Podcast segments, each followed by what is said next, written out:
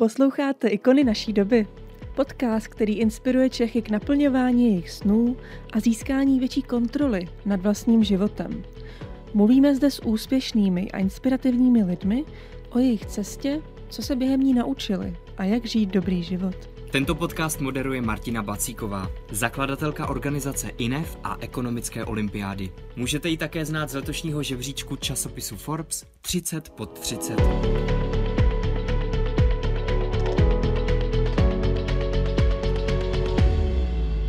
dnešním podcastu se můžete zaposlouchat do zkušeností dvou paní učitelek z online výuky. Obě jsou ze škol, kde online výuka funguje dobře a zavedla se velmi rychle po samotném zavření škol. Učitelé jako krizoví lídři a jak probíhá spolupráce s rodiči a studenty na jejich vzdělávání. Uslyšíte v dnešním podcastu. Klára Staníková je projektovou manažerkou v našem Institutu ekonomického vzdělávání a zároveň učitelkou češtiny na Parkline International School, mezinárodní škole v centru Prahy s důrazem na angličtinu, kterou naštěvují primárně studenti z movitých rodin. Ahoj Kláro.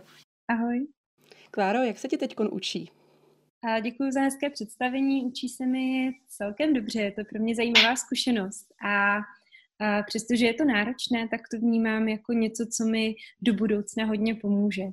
V čem by tě to mělo pomoci? Je to ta digitalizace, nebo je tam i nějaký další posun, který vidíš, že by se mohl konat?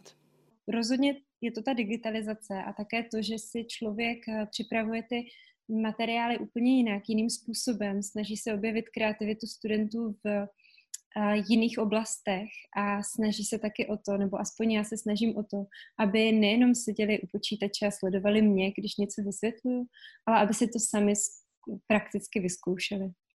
Mně se líbí, jak jsi řekla, že studenti mají možnost objevit kreativitu eh, v dalších oblastech.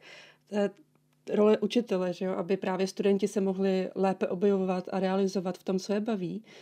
Dokázala by si říct nějaký konkrétní případ, eh, kdy se ti třeba v posledních týdnech té online výuky eh, podařilo zbudit ve studentech kreativitu právě v jiné oblasti, než třeba co je součástí běžné výuky?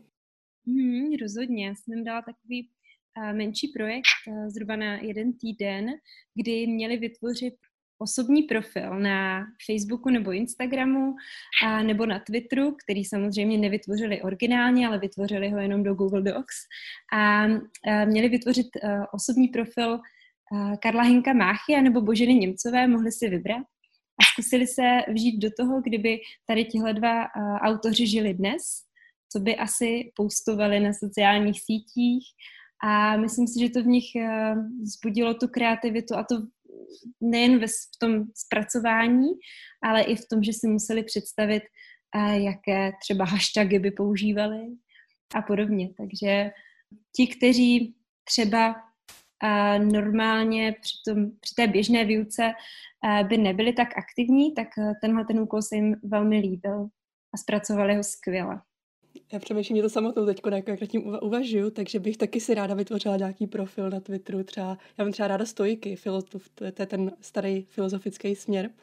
Uh, třeba profil Mar- Marka Aurelia. Co, je, je fakt opravdu zajímavý zamyslet se nad tím, co by asi tweetoval, jaký by byly ty hashtagy, jaký by měl profilový obrázek a podobně. Super, super. Co rodiče? Mají s tím eh, z tvého pohledu více práce teď s tou online výukou, nebo eh, to zvládáte eh, dobře probrat ve škole? Vzhledem k tomu, že naše hodiny probíhají téměř ve stejný čas, jako probíhaly normálně, jsou trošičku kratší, tak rodiče u těch starších studentů nemají tolik práce a neočekává se od, od nich, eh, že budou něco se studenty jako obzvlášť probírat, protože opravdu naši studenti mají všichni počítač, všichni nás vidí, jsme k dispozici ke konzultacím. Takže pro naše rodiče, těch starších studentů je to celkem, celkem zvládnutelné. Maximálně dohlednout na to, aby, aby děti potom ten osobní volný čas strávili trošičku jinak než u počítače, aby, aby se proběhly a, dostali se na čerstvý vzduch. A máme i velmi pozitivní odezvu od, od rodičů, takže za mě úplně v pohodě. Popsala bys nám ještě víc do detailu, jak ta online výuka u vás vlastně probíhá, protože ono na každé škole je to trochu jinak, každá škola je tím trochu specifická, možná i trochu do detailu. Um, rodiče by to mohlo zajímat, jak probíhá konkrétně výuka na vaší škole a s důrazem na ty změny oproti prezenční výuce.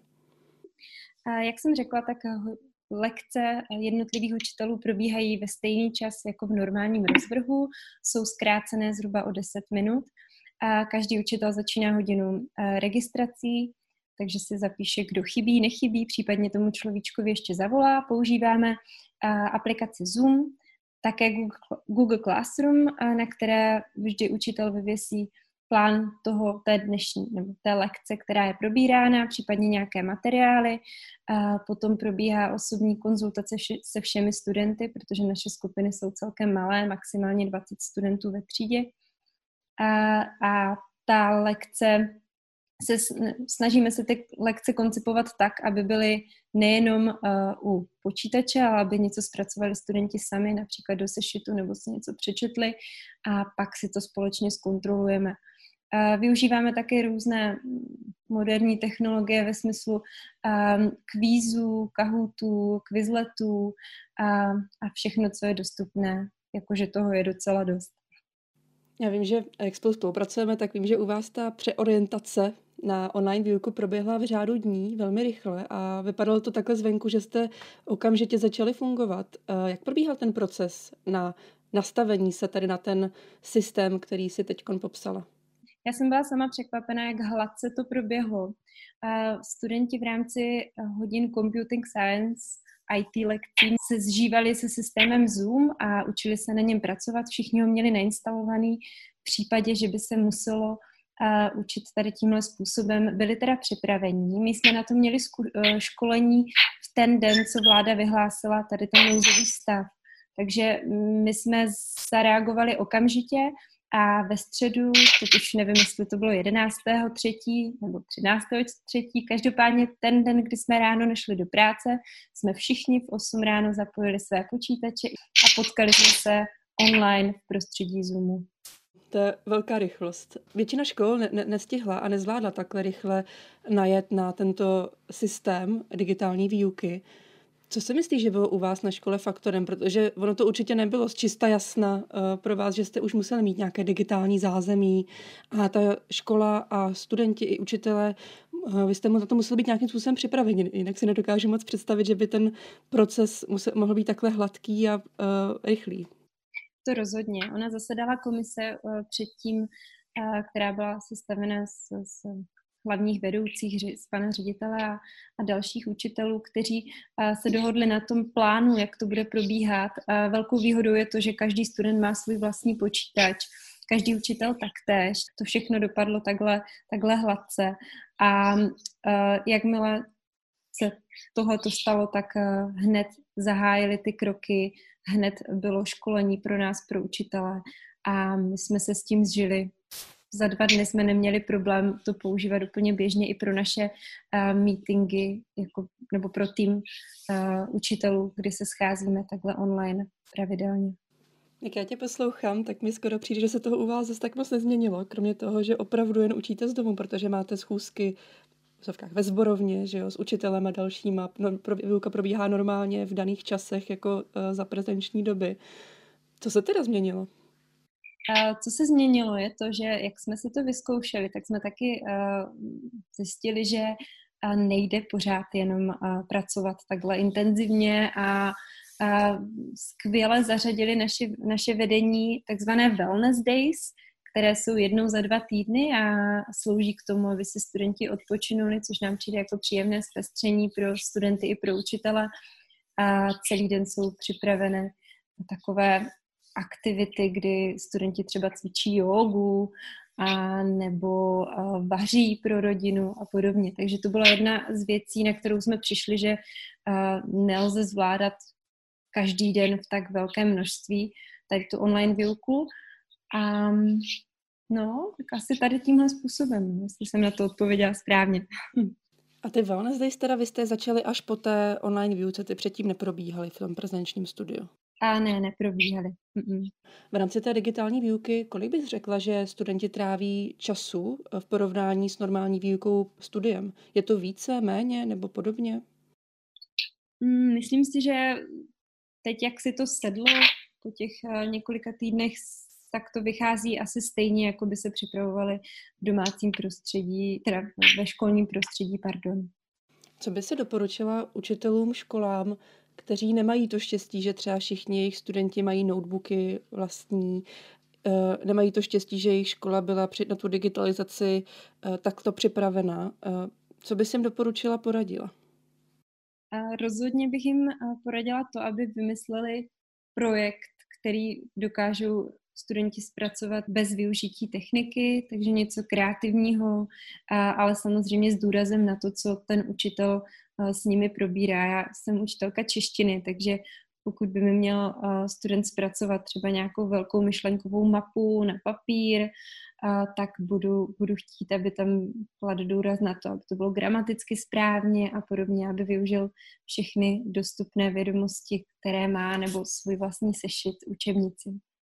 Co se týče třeba těch technických bariér, eh, když studenti nemají ty notebooky, dokáže si s nimi, s nimi představit pracovat bez kolů, bez, bez těch uh, zoomových uh, hodin, že byste fungovali opravdu ve větším offline a že by ta výuka neprobíhala, ale že byste třeba e-mailem přepustili rodičům úkoly pro děti, jako to je na několik, na spoustě školách teď v České republice, protože zkrátka nemají to zázemí.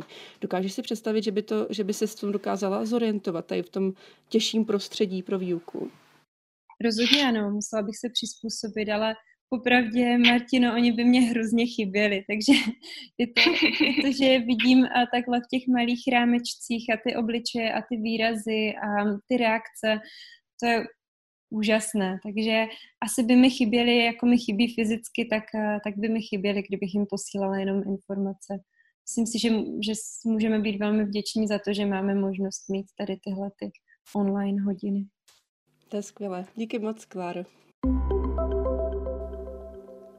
Naším dalším hostem je Monika Brzá, zástupkyně ředitele gymnázia Karvina a učitelka společenských věd a tělocviku. Dobrý den, Moniko. Dobrý den. Moniko, jak se vám teď učí během té koronavirové krize? V tomto momentě už je to dobré.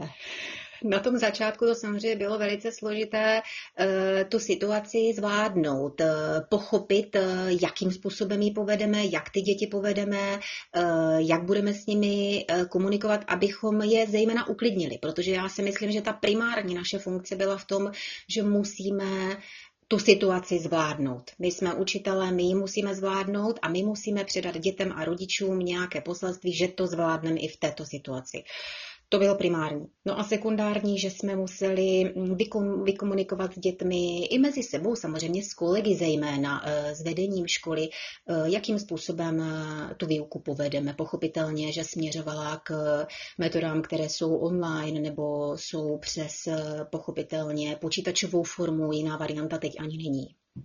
Mě skoro eh, až dní, že vy jako učitelé jste se ze dne museli stát eh, krizovými lídry, jak jste přesně řekla, eh, že jste museli se tak jako obrnit psychicky a provést ty studenty a třeba i rodiče právě tou krizí a těma novýma věcma. Jaké to pro vás bylo, když jste se našla v té pozici ze dne na den, lídr v krizi, spousta lidí na vás spoléhá, ptají se na radu a vy musíte fungovat? No já jsem přesvědčena totiž, jak jste řekla na začátku, že to je tak, že to je pravda, že jsme opravdu se museli stát takovými krizovými lídry. E, jaké to bylo? E, takové dvojí. Samozřejmě uvnitř jsme měli stejné potíže jaký, jaký, jako jakýkoliv člověk tady, protože žijeme životy, žijeme životy v rodinách, eh, žijeme životy, se kterými souvisely všechny ty problémy, které jsme slyšeli v médiích, ale na druhé straně jsme museli překročit ten práh k té profesionalitě no a eh, zvládnout to, zvládnout to zkomunikovat, zejména na té škole, což nám se teda podařilo a zkomunikovat to s těmi žáky, s těmi studenty, které mm, máme fajn a já si myslím teda za mě, že se nám to povedlo. Výborně, když takhle máte tu nedávnou zkušenost, nebo možná ještě částečně prožíváte, že jo, e, tak má, jaký máte pohled třeba na naší politiku a politiky, jak oni jako e, lídři v krizi reagují na to, co se děje a jak vedou náš národ? Tak to je velmi těžká otázka. Uh, víte, já bych to nechtěla řídit, vést ani rozhodovat. To je primárně. A z toho asi uh, vyplývá můj názor na to. Uh, pro všechny i pro ně to bylo nové. Samozřejmě oni jsou tady od toho, aby nás vedli. Ty kroky i pro ně podle mě byly první v těchto situacích, protože takovou pandemii jsme tady neměli léta. názor. Já poslouchám každý den, co říkají, eh, snažím se to respektovat a na druhé straně já v sobě mám kus jakési omluvenky, když mám pocit, že to nebyl úplně nejlepší krok, protože eh, znovu říkám, já bych to nechtěla říct a já i ve své práci kolikrát udělám mírný přešlap vedle a mm, on se někdy dá vrátit jenom omluvou nebo pochopením eh, z té druhé strany. Takže já ji mám. Eh, asi tak se na to dívám. Samozřejmě z té své profese každý hodnotí tu svou profesi. Jsou to velké represe, které nás všechny postihly a nás školství. Mm, takže nás to posune, si myslím. Nás to i posune v jistých eh, ohledech, protože tak jsme učit zvyklí, ne, zvyklí nebyli, nějakým způsobem jsme si s tím poradili. Eh, pochopitelně, když eh, se teď řeší návraty do škol, tak my z té praxe si můžeme říct, co teda půjde, co nepůjde, co se nám zdá jako schůdné, co ne, ale stejně v konečném důsledku my se přizpůsobíme, respektujeme a tak to uděláme. Takže já nejsem schopná hodnotit, jestli to je špatně nebo dobře já se musím nějakým způsobem vlézt vždycky do těch uliček toho, co oni rozhodnou. Jo, myslím si, že vidět, že jste si opravdu prošla tím krizovým leadershipem, že máte takovýto nadhled nad tou situací a nekritizujete pouze, ale dokážete e, právě říct, že e, v té situaci nejsem, e, nechtěla bych v ní být a kdyby v ní byla, tak nevím, vím sama, že dělám chyby. To, je, to jsou slova lídra. Tak když jsme, když jsme u toho leadershipu, tak jak na to reagovali studenti ty první dny a rodiče a jestli jste měli spíše střety, jestli tam byl spíše, spíše nějaká tenze, anebo jestli jste spolupracovali spolupracovali a společně se se chtěli dobrat toho řešení té situace co nejrychleji a nejefektivněji. Na úplném začátku jsme se snažili, nebo náš pan ředitel samozřejmě eh, velmi dobře eh, komunikoval s těmi rodiči tím, že posílal, eh, nebo vůbec jsme posílali, umístovali na všechny komunikační kanály, kterými disponujeme, informace, co se bude dít, co se děje, na co čekáme, když se rozhodne, co uděláme. To znamená, snažili jsme se o to ty rodiče informovat a pochopitelně uklidnit, protože oni byli nervóznější eh, než my, tak jako my jsme nervóznější v oblastech, kterým zase nerozumíme my. Pochopitelně pan ředitel komunikoval s námi, s učiteli, abychom eh, byli jednotní, abychom tu situaci zvládli a čerpali jsme z informací, které jsme dostávali pochopitelně od zřizovatele nebo z ministerstva, když eh, vlastně nám dávali návod, co v této situaci. Je jasné, že i nám vznikaly drobné tenze v oblasti, kolik toho po těch dětě, dětech vlastně máme chtít. Byla to situace nová zase pro obě strany. Na jedné straně pro uh, rodiče a děti, které najednou byly doma, nemohly chodit do školy a byly vytížené nebo nevytížené. A kde byla ta hranice, eh, jestli je to moc nebo je to málo? To byl si myslím první celorepublikový problém. A viděli jsme to i v médiích. Učitelé nakládají hodně. Ale co je hodně? Ať nás potom zase někdo nenařkne, že neučíme vůbec. Ale nebyli jsme vystaveni nějakému velkému tlaku ze, stranu, ze strany rodičů, ale uh, Prošli jsme si také tím, cítili jsme. Eh, myslím si, že jsme to zvládli, že jsme jasně ujednotili kritéria, pochopitelně jsme naslouchali tomu, co po nás ministerstvo a zřizovatel chce. Eh, museli jsme si uvědomit, že pro všechny rodiny výuka třeba online je velmi složitá, protože ne všechny rodiny a všechny děti najednou disponují tou technikou a vším tím, co bylo potřeba. Takže uh, myslím si, že jsme našli schůdné řešení a že já musím říct za naší školu a nejenom za sebe, že nám to funguje, že vidím, že jsme se nacvičili dobře, že nám to funguje a moje děti a myslím si, že i ostatní jsou spokojené. Ano, eh, jedna z uh, paních učitelek, které také máme v tomto rozhovoru, v tomto podcastu, tak řekla, že všichni její studenti disponují notebookem a že o to to bylo jednodušší. A my jsme se bavili o situaci, kdyby to tak nebylo. A možná se teda zeptám vás, když jste říkala, že ne všichni studenti z vaší školy disponují tím technickým vybavením, tak jak to je, když uh, chcete mít online výuku a máte tam rozdíly v tom uh, technickém vybavení studentů, když třeba někdo nemá notebook, možná třeba i smartphone, aby uh, něco ofotil? Možná jsem se úplně nedobře vyjádřila. My jsme přemýšleli a museli jsme se zamyslet, jak to uděláme, kdyby všechny děti neměly úplně všechno vybavení v daný moment. Já jsem nezaregistrovala, že by ty problémy zásadního charakteru nějaké jsme řešili byly. Když byly, tak jsme třeba na dálku i vyřešili. Někdo má telef- telefon, už má v podstatě, myslím si, každý.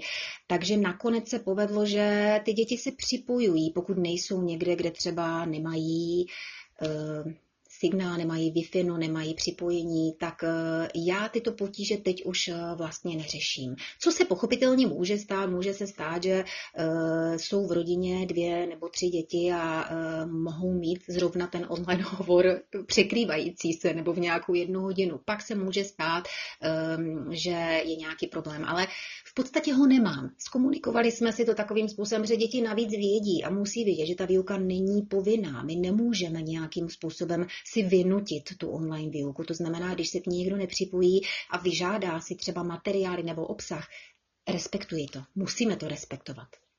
To zní jako těžká pozice. Jak na to ty studenti reagují? Účastní se opravdu té výuky, když je dobrovolná, nebo jsou za školou? Teďko asi za školou úplně explicitně, ale jsou třeba doma a neúčastní se výuky.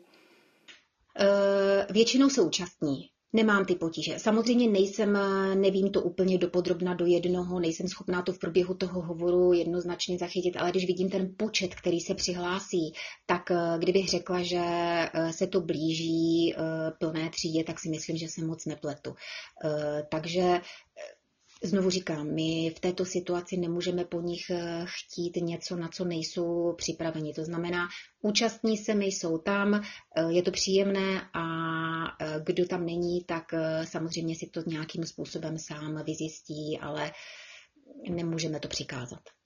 Vy jste zmínila, eh, že se eh, jako lídr z té situace teď učíte i třeba do budoucna, eh, že si z toho můžete vzít do té výuky nějaké poznatky a že něco třeba i uplatníte po té, co tady ta karanténa skončí. Co byste vypíchla z toho, že jsou ty důležité věci, které byste ráda praktikovala i po tomto období? Tak jednoznačně nás to posune eh, v té počítačové gramotnosti, tak se to označuje dneska, eh, protože online výuku v takovém množství jsme nemývali běž. Vlastně nemývali vůbec natož tak v takovém množství. Eh, spoustu věcí si myslím, že jsme se naučili, které jsme si předtím říkali, to by bylo fajn, kdybychom to jednou uměli, nebo jsme měli školení a říkali jsme si, tak to jednou zvládneme. A přišel, přišel moment a ze dne na den jsme to zvládnout museli. Takže mm, využívání různých, te, různých technologií nebo různých uh, Google Classroom, v tomto většinou uh, pracujeme, využívání toho, co nabízí, různých testů, uh, zpětných vazeb, to jsme si říkali, to bude fajn, až to jednou začneme využívat a je to tady. Komunikujeme s dětmi, mm, teda já komunikuju s dětmi zpětně, jestli to tak je dobře, není. Já si myslím, že v tomto je to fajn. Jak budeme pokračovat? Budeme, protože eh, pro mě je to velmi jednoduché, jsem najednou zjistila, eh, protože to dítě není závislé jenom na té hodině, kdy jsme spolu ve škole, když se mě chce na něco zeptat, tak se mě zeptá rovnou eh, v té učebně, nebo zeptá se mě ne v tom dni, kdy máme tu tři čtvrtě hodinu spolu. Když mi bude chtít poslat nějaký test, pošle mi ho do hodiny, kterou dám. Nemusí to být zrovna v té hodině, kdy jsme ve škole. Takže myslím si, že tento posun v tomto ohledu je Zejména je samozřejmě ten posun komunikační a mm, na té bázi lidské, která, jak vždycky říkám, se nevejde do písmenek a nevejde se do řádku, ale vejde se vždycky mezi řádky. A jestliže ty děti pracují teď v této době a mm, mnohdy pracují rádi a úkoly, které jim zadáváme, e, zase musí být jiné. E, zase jsou nestandardní, protože musíme vymyslet, vymyslet něco, u čeho nemáme ten osobní kontakt. Takže v tomto nás to určitě posune. Dala byste nějaký tip uh, ostatním učitelům nebo rodičům, co poslouchají, jak ty úkoly nyní zadávat takhle online? Je samozřejmě eh, rozdíl předmět od předmětu. Eh, já hovořím za předměty, které jsou, eh, které jsou podobné dějepisu, zeměpisu, kde se děti většinou učí nebo zjišťují i musí se naučit fakta. Rozdíl je pochopitelně jazyk český, matematika, cizí jazyk. Tam je to naprosto něco jiného. My nemáme už takové takový monopol na vzdělání, jak možná byl dřív. Škola byla eh, tím, kam se chodilo pro, pro informace. Dnes eh, to není úplně eh, stoprocentní pravda, protože ty děti ty informace získávají všude možně jinde, ne, kromě školy. To znamená, že jaké typy, jaké úkoly. Já jsem se teď zaměřila, ale já za sebe, na úkoly, které ne, že mají zjistit informace, ale vymyslet pro mě a pro uh, své spolužáky. Včera jsem zadala takový úkol a byla jsem velmi nadšená, protože přišla eh, zpětná vazba téměř za chvíli a řekla jsem dětem, že když vymyslí úkol, na který nebudu znát odpověď, tak je to vlastně značka ideál, protože předčili mě a to je dobře. tak to má být. Kdyby vyšli z té školy a byli chytřejší než já, tak to je úspěch. Takže já jim zadávám, nebo snažím se přijít na to, jak jim zadat úkoly, které musí oni sami teď vymyslet. Mohla byste dát nějaký příklad? My bereme pracovní právo momentálně, což je odvětví práva, které je pro děti velmi zajímavé, protože buď eh, o tom už eh, mají teda 17 let, to znamená buď už něco z toho zažili sami, nebo to slyšeli doma, nebo samozřejmě slyšeli v různých médiích. Takže včera jsem je poprosila, dobrali jsme pracovní právo a včera jsem je poprosila, aby mi mm, zadali nebo vymysleli uh, x nějakých příkladů, kde bude v pracovně právní oblasti, kde bude chyba kde máme najít chybu. To znamená, že pan XY pracuje na tolik hodin někde za nějakou mzdu nebo za plat eh, a já mám hledat společně s těmi dětmi chybu v tom zadání. To znamená, může to být smlouva pracovní, může to být cokoliv. Přišlo mi včera pět zadání a musím Martino vám říct, že nad jedním jsem seděla dobrou půl hodinu a hledala jsem chybu. Už jsem chtěla dětem napsat, že teda, že teda opravdu mě dostali. Načež mi potom napsali, že v páté otázce chyba není.